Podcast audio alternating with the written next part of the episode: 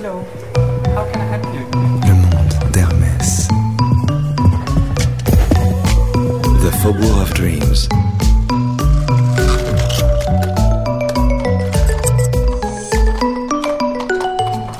Today's topics Beehive, Pedometer, and Still Loving You. Episode 1 Pierre-Alexis Dumas, Artistic Director. To begin this series of podcasts and before digging deeper into the story of 24 Faubourg, let's go and meet the one person who probably knows it best since he spent so many days there as a child and teenager. He is the real dream maker here today. Bonjour Pierre-Alexis Dumas. It's a beautiful building. It's a building which doesn't really make sense when it's made. Built in 1924, finished in 1926. It doesn't look like avant garde architecture in the 20s. It's a stripped neoclassical facade, could be 19th century, yet um, it's audacious in its dimension. It's kind of small and monumental. It looks like a small department store. It has a lot of elegance. It's really like a, a beacon of light in the city. And the success was came right away for Émile Hermès when he built it. The first century, the 19th century, we are harness makers and saddle makers. And the 20th century, we enter in the 20th century after World War One, really, when my great grandfather Émile Hermès built the Faubourg and decided to diversify from equestrian products to accessories for his clients. That's a big shift and a big innovation for this house. The Faubourg was for many years uh, the headquarters of Hermès, the origin of everything. When I was a child and a teenager, the workshops were above the store. Um, the logistics department was in the basement. The whole building was like a beehive, it still is, by the way. But all of Hermès was there. All of Hermès was concentrated in that very little building in the heart of Paris. So when you walk in a faubourg today, you get this wonderful feeling of a presence. Uh, of course, um, I am not uh, rational when I say this because I remember all the wonderful people who uh, worked and lived uh, worked worked there. Sorry, I almost said lived there because my family actually lived in in that building, in the previous building, before the faubourg was built above it. But when you enter that store, there's a sense of a presence. It's lively. It has that energy, which is you cannot create artificially. And then, if you are lucky to go behind the scene, you feel a place which is very exciting. It's a building that had many transformations, but many places have not changed and are very moving.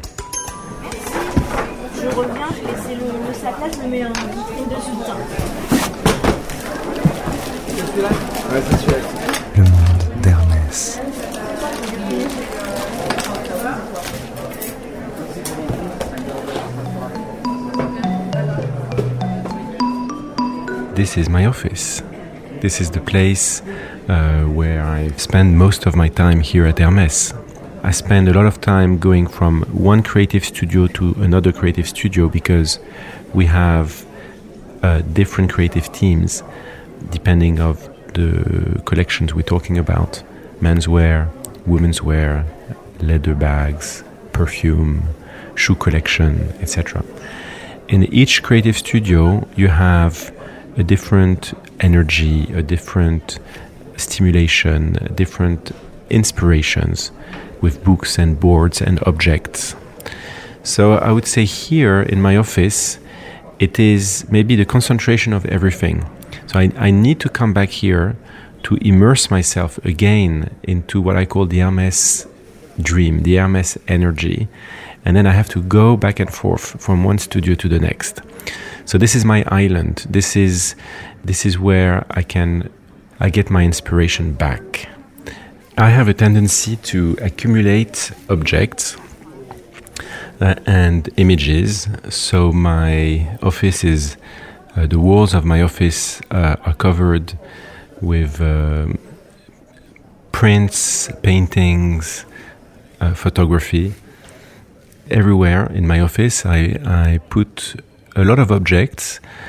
Um, some objects I found, some objects that my father gave me, some objects I bought, some objects which are prototypes. Each object here, each object is like a book, um, has a history of its own, reminds me of a specific moment and significant moment in the life of Hermes and in uh, in my career at Hermes. They like companions. They they remind me of the past without being nostalgic, um, and they help me. They motivate me to dream of the future. I have a little. Um, in French, we say maillot jaune, which means the um, during. It's a small figure in lead, and it shows um, uh, an athlete on a bicycle, and he's wearing the the yellow sweater of the leader of the race, and it's a small reminder of the position we have to keep at Hermes. I also have some funny animals. One is actually a slug. It's a slug in bronze that I found in a thrift shop. And I like the, the slug. It looks beautiful, actually, very stylized. But the slug is, uh, is very persistent, it's slow, but it always reaches its uh, goal. And objects uh, and images, for me, are wonderful uh, stimulation of my ability to um, again look at the world with a fresh eye. And uh, I would say that in many ways, my, my office is a is a big. Um, in French, we say cabinet de curiosité, which means a small. It's my own little museum, which keeps my mind open and stimulated. In the in the funny objects I have in my office, I have a wonderful um, little. It looks like a clock, but it's not a clock. That belonged to my father. I tell you, my father was really a man of the future because here he has what I call a, a connected object uh, before connectivity existed. And this is in French is called a podomètre. It's called a pedometer, I think, in English. You hang it on your belt and you adjust the length of your step. So, say if you walk, if each step is uh, half a meter or two thirds of a meter, and then every time you move, every time you take a step, there is inside the mechanism a balance wheel, which makes, I suppose, the whole uh, um, meter move forward. And by the end of the day, you know exactly what distance you've walked. So now you can do that, of course, with your Apple Hermes watch. But then it was uh, it was funny. And why did my father have that? Because he, people used to say that he was running all around every day. He was such a, a busy and passionate entrepreneur, running up and down that building. And he had he bought that object. He had it covered with leather, which is quite chic. And I remember he was very proud because he would come back home and said, "Today I walked seven kilometers, you know, just between the first and the third floor. That's quite an achievement." And I still remember the, the sound that object made. Very helpful. Yeah, that, that's solved And therefore, uh, present is it like this. Also, yeah, excellent. Yeah. And you can put all the different smells. Le monde d'Hermès. And there's a garden Oh, yeah. for travel in the pocket. Oh, yeah, excellent. One memory of Le Faubourg Saint-Honoré for me as I was my father was working there as a child and my grandfather and I used to go uh, after school not every day but at least once or twice a week I would uh, walk to the Faubourg wait for my father to finish his work for him to take us home with my sister and he would uh, always finish quite late. So first we would sit down, do our homework, and then we would start and play. It was fascinating for a child to see that that building full of of objects, some fascinating and beautiful behind the, the windows, uh, the, the, sh- the, glass showcases. Um, it's a little bit scary at at time because everybody was gone, and I remember my father working late. As a teenager, I spent five years going in the Hermes workshops after school every Wednesday. So I would go and spend four or five hours. And I worked with two wonderful craftsmen who both passed away. And I learned to use my hands I learned the craft of working with leather, and I spent many hours in the workshops. And my memory of that is, first of all, a, a great atmosphere. The radio was always on. I remember listening to I'm Still Loving You by Scorpions.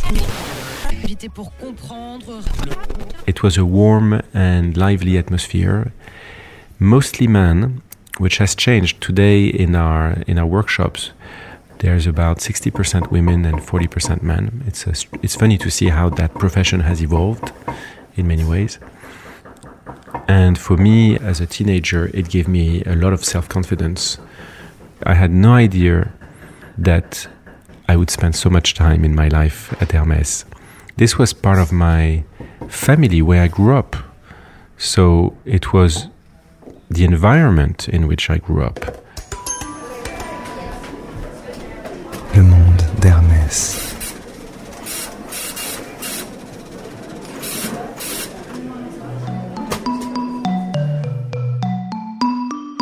My first responsibility at Hermès is really to accompany all the creative studios to produce collections for Hermès season after season.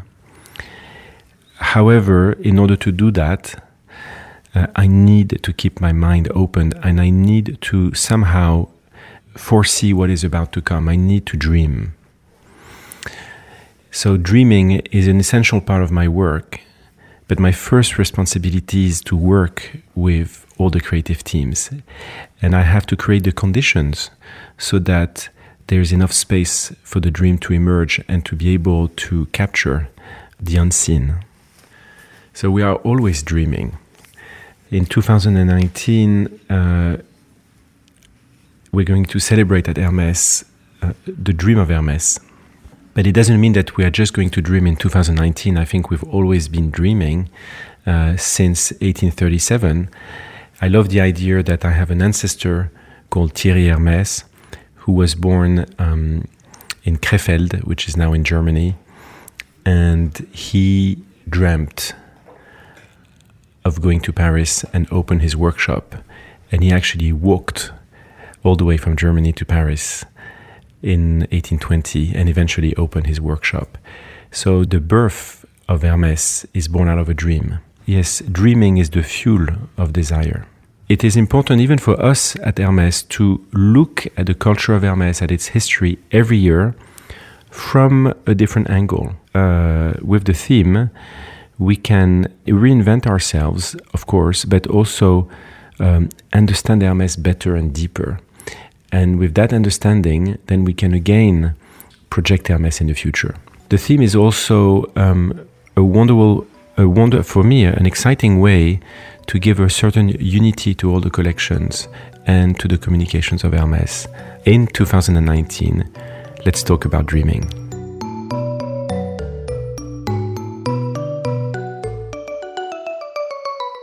Dreaming is the fuel of desire.